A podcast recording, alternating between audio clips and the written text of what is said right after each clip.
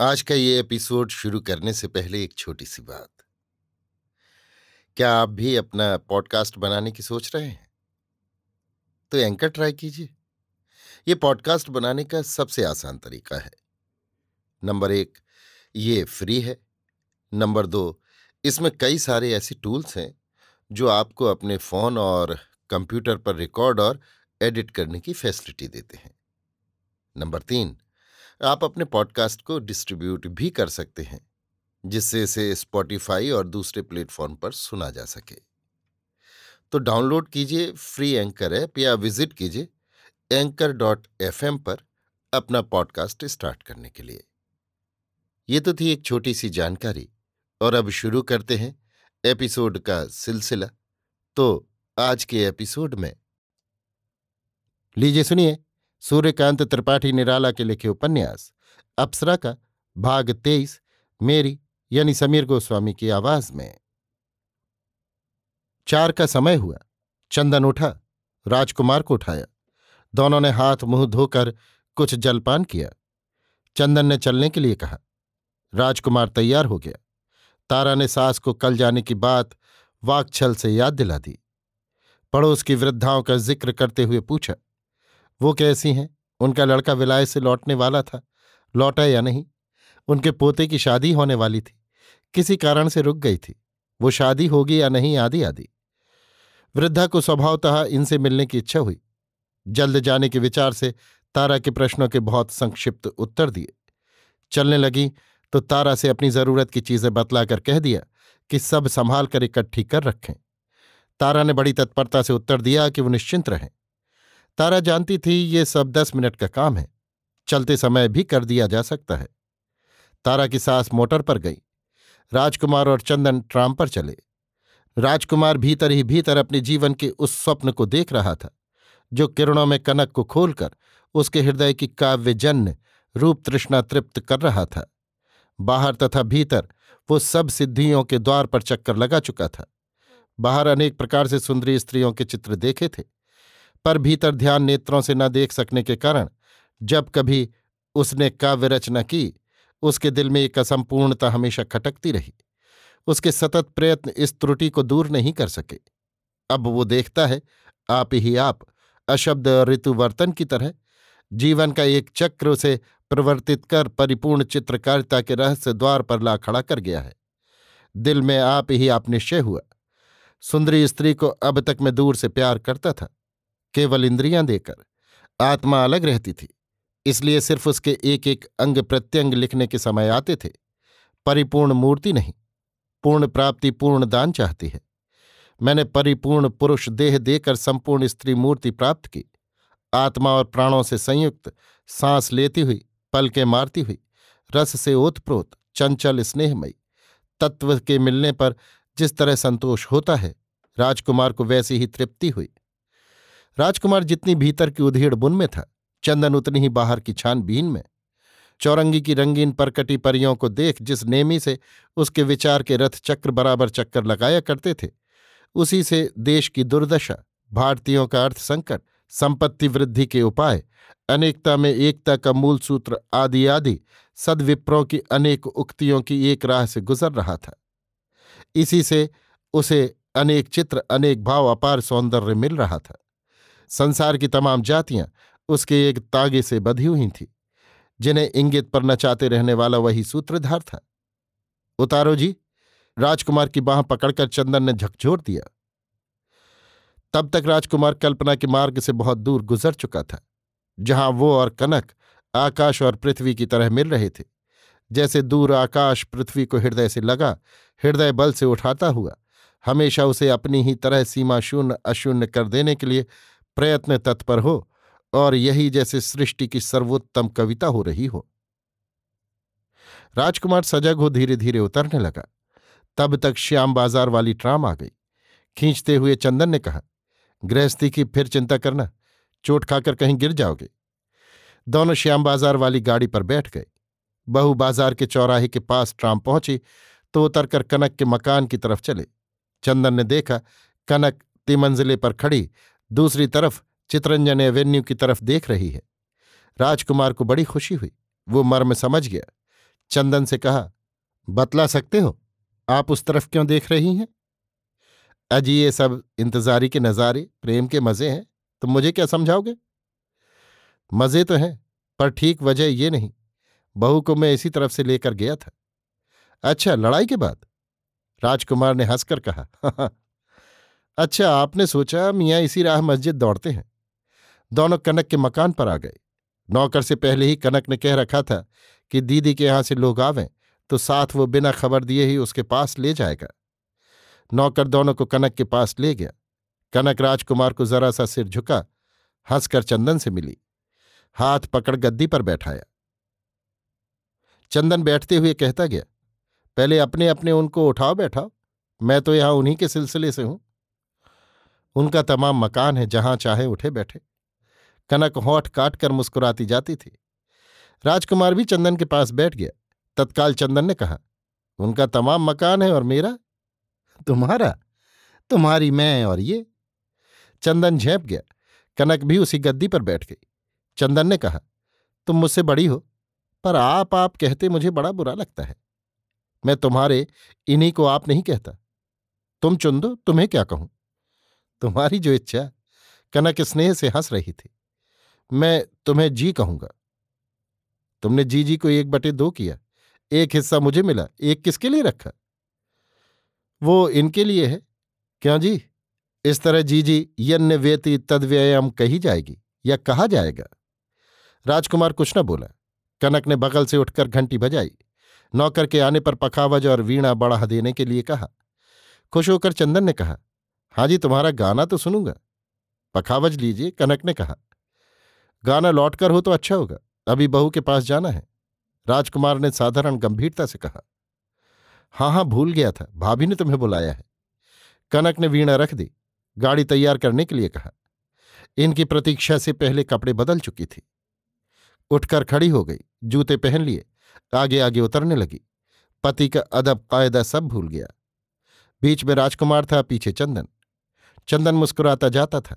मन ही मन कहता था, इस आकाश की पक्षी से पिंजड़े में राम राम रटाना समाज की बेवकूफ़ी है। इसका तो इसी रूप में सौंदर्य है। गाड़ी तैयार थी। आगे ड्राइवर और अर्दली बैठे थे।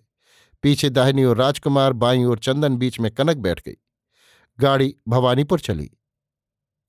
कुछ सोचते हुए चंदन ने कहा, जी, मुझे एक हज़ार रुपये दो। मैंने हरदोई ज़िले में, देहात में एक राष्ट्रीय विद्यालय खोला है उसकी मदद के लिए। आज तुमको अम्मा से चेक दिला दूँगी। कनक ने कुछ सोचे बिना कहा, नहीं, मुझे चेक देने की ज़रूरत नहीं। मैं तुम्हें बतलाऊँगा। अपने नाम से उसी पते पर भेज देना। सोचते हुए चंदन ने कहा, तुम भीख मांगने में बड़े निपुण देख पड़ते हो। राजकुमार ने कहा, तुम जी को उपहार नहीं दोगे? चंदन ने पूछा, क्यों? वक्तृता के प्रभाव से बचवाने का इरादा है? नहीं पहले जब उपन्यासों की चाट थी, कॉलेज जीवन में, देखता था, प्यार के उबाल में उपहार ही ईंधन का काम करते थे। पर यह तो दैवी संयोग है, राजकुमार ने मुस्कुरा कर कहा। अनेक प्रकार की बातों से रास्ता पार हो गया। चंदन के गेट के सामने गाड़ी पहुँची। तारा प्रतीक्षा कर रही थी। नीचे उतर आई, बड़े स्नेह से ऊपर ले गई। राजकुमार और चंदन को भी बुलाया। ये भी पीछे पीछे चले। तारा ने पहले ही से कनक की पेशवाज निकाल रखी थी। दिया सलाई और पेशवाज लेकर सीधे छत चढ़ने लगी। ये लोग पीछे पीछे जा रहे थे। छत पर रखकर दिया सलाई जला आग लगा दी। कनक गंभीर हो रही थी। पेशवाज जल रही थी। निष्पंद पल के अंतर्दृष्टि। तारा ने कहा, प्रतिज्ञा करो। अब ऐसा काम कभी नहीं करूँगी। अब ऐसा काम कभी नहीं करूँगी। कनक ने कहा, कहो। सुबह नहाकर रोज शिव पूजन करूँगी। कनक ने कहा, सुबह नहाकर रोज शिव पूजन करूँगी। उस समय की कनक को देखकर चंदन तथा राजकुमार के हृदय में मर्यादा के भाव जग रहे थे। तारा ने कनक को गले लगा लिया। कहा, अपनी माँ से दूसरी जगह रहने के लिए कहो। मकान में एक यज्ञ कराओ। एक दिन गरीबों को भोजन दो। मकान में एक छोटा सा शिव मंदिर बनवा लो। जब तक मंदिर नहीं बनता, तब तक किसी कमरे में अलग जहाँ लोगों की आमद रफ्त ज़्यादा न हो, पूजा स्थान कर लो। आज आदमी भेजकर एक शिव मूर्ति मैंने मंगा ली है। चलो, लेती जाओ। भाभी, चंदन ने रोक कर कहा, ये सब सोना जो मिट्टी में पड़ा है, कहो तो मैं ले लूँ? राजकुमार हंसा, ले लीजिए।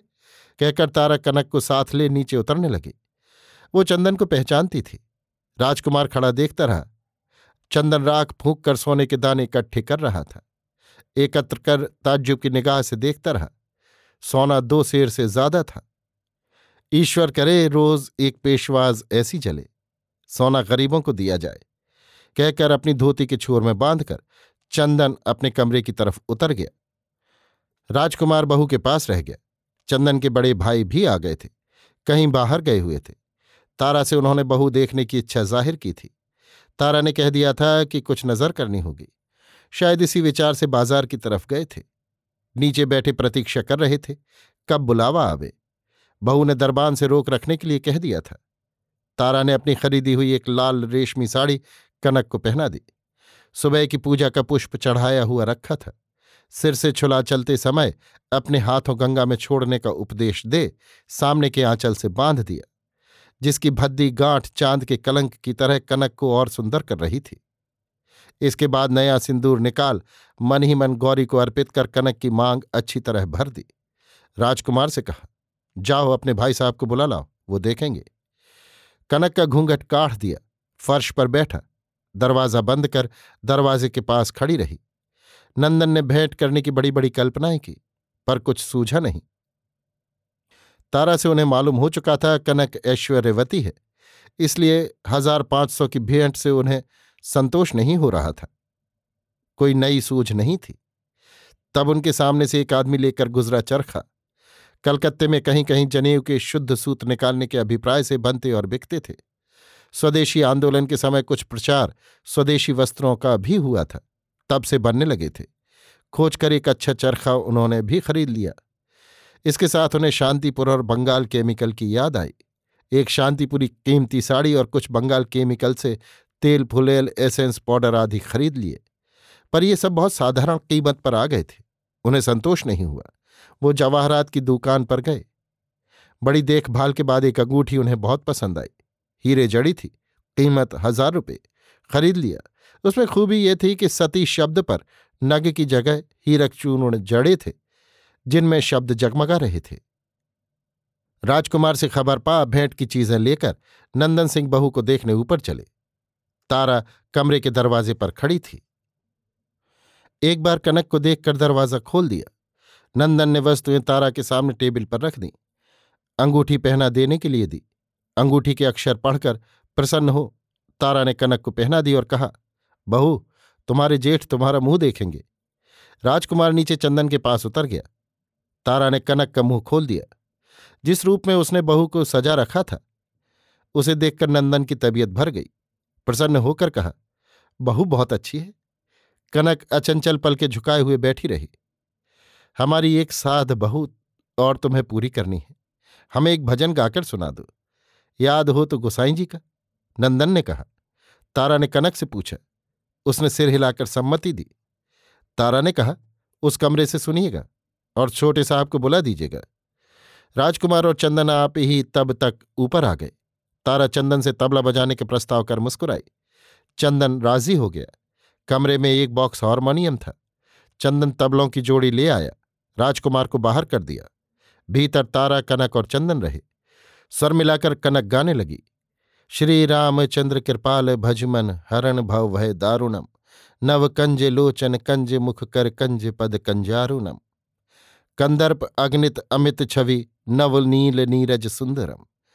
पट पीत मानहु तड़ित रुचि सुचि नमी जनक सुतावरम। एक एक शब्द से कनक अपने शुद्ध हुए हृदय से भगवान श्री रामचंद्र जी को अर्घ दे रही थी। चंदन गंभीर हो रहा था। तारा और नंदन रो रहे थे। नंदन ने राजकुमार को अप्सरा विवाह के लिए हार्दिक धन्यवाद दिया। कनक के रुपहले तार से चमचमाते हुए भावना सुंदर बेफांस स्वर की बड़ी तारीफ़ की। तारा ने चंदन की ठेकेबाजी पर चुटकियाँ कसी। कनक का श्रमित शांत मुख चूम कर परी बहुश्रुति सुखद शब्द सुना, कुछ उभाड़ दिया? नंदन ने छोटे भाई से कहा, अब तुम्हारे लखनऊ जाने की ज़रूरत ना होगी। वकील की चिट्ठी आई है। पुलिस ने लिखा पढ़ी करके तुम्हारा नाम निकाल दिया। चंदन ने भौं से कोड़कर, सुन लिया। चंदन और राजकुमार बातचीत करते हुए नीचे उतर गए। नंदन राजकुमार को कुछ उपदेश दे रहे थे। तारा ने चंदन से बहू के पुष्प विसर्जन उत्सव पर गंगाजी चलने के लिए कहा। ये कार्य अंत तक अपने ही सामने करा देना उसे पसंद आया। कनक के मोजे उतरवा दिए और देव कार्य के समय सदा नंगे पैर रहने का उपदेश भी दिया। गंगा में कनक के आंचल का फूल छुआ, काली जी के दर्शन करा जब वो लौटी, तब आठ बज रहे थे। कनक ने चलने की आज्ञा मांगी। विदा हो, प्रणाम कर, चंदन और राजकुमार के साथ घर लौटी। अभी आप सुन रहे थे सूर्यकांत त्रिपाठी निराला के लिखे उपन्यास। अप्सरा का भाग तेईस, मेरी यानी समीर गोस्वामी की आवाज़ में।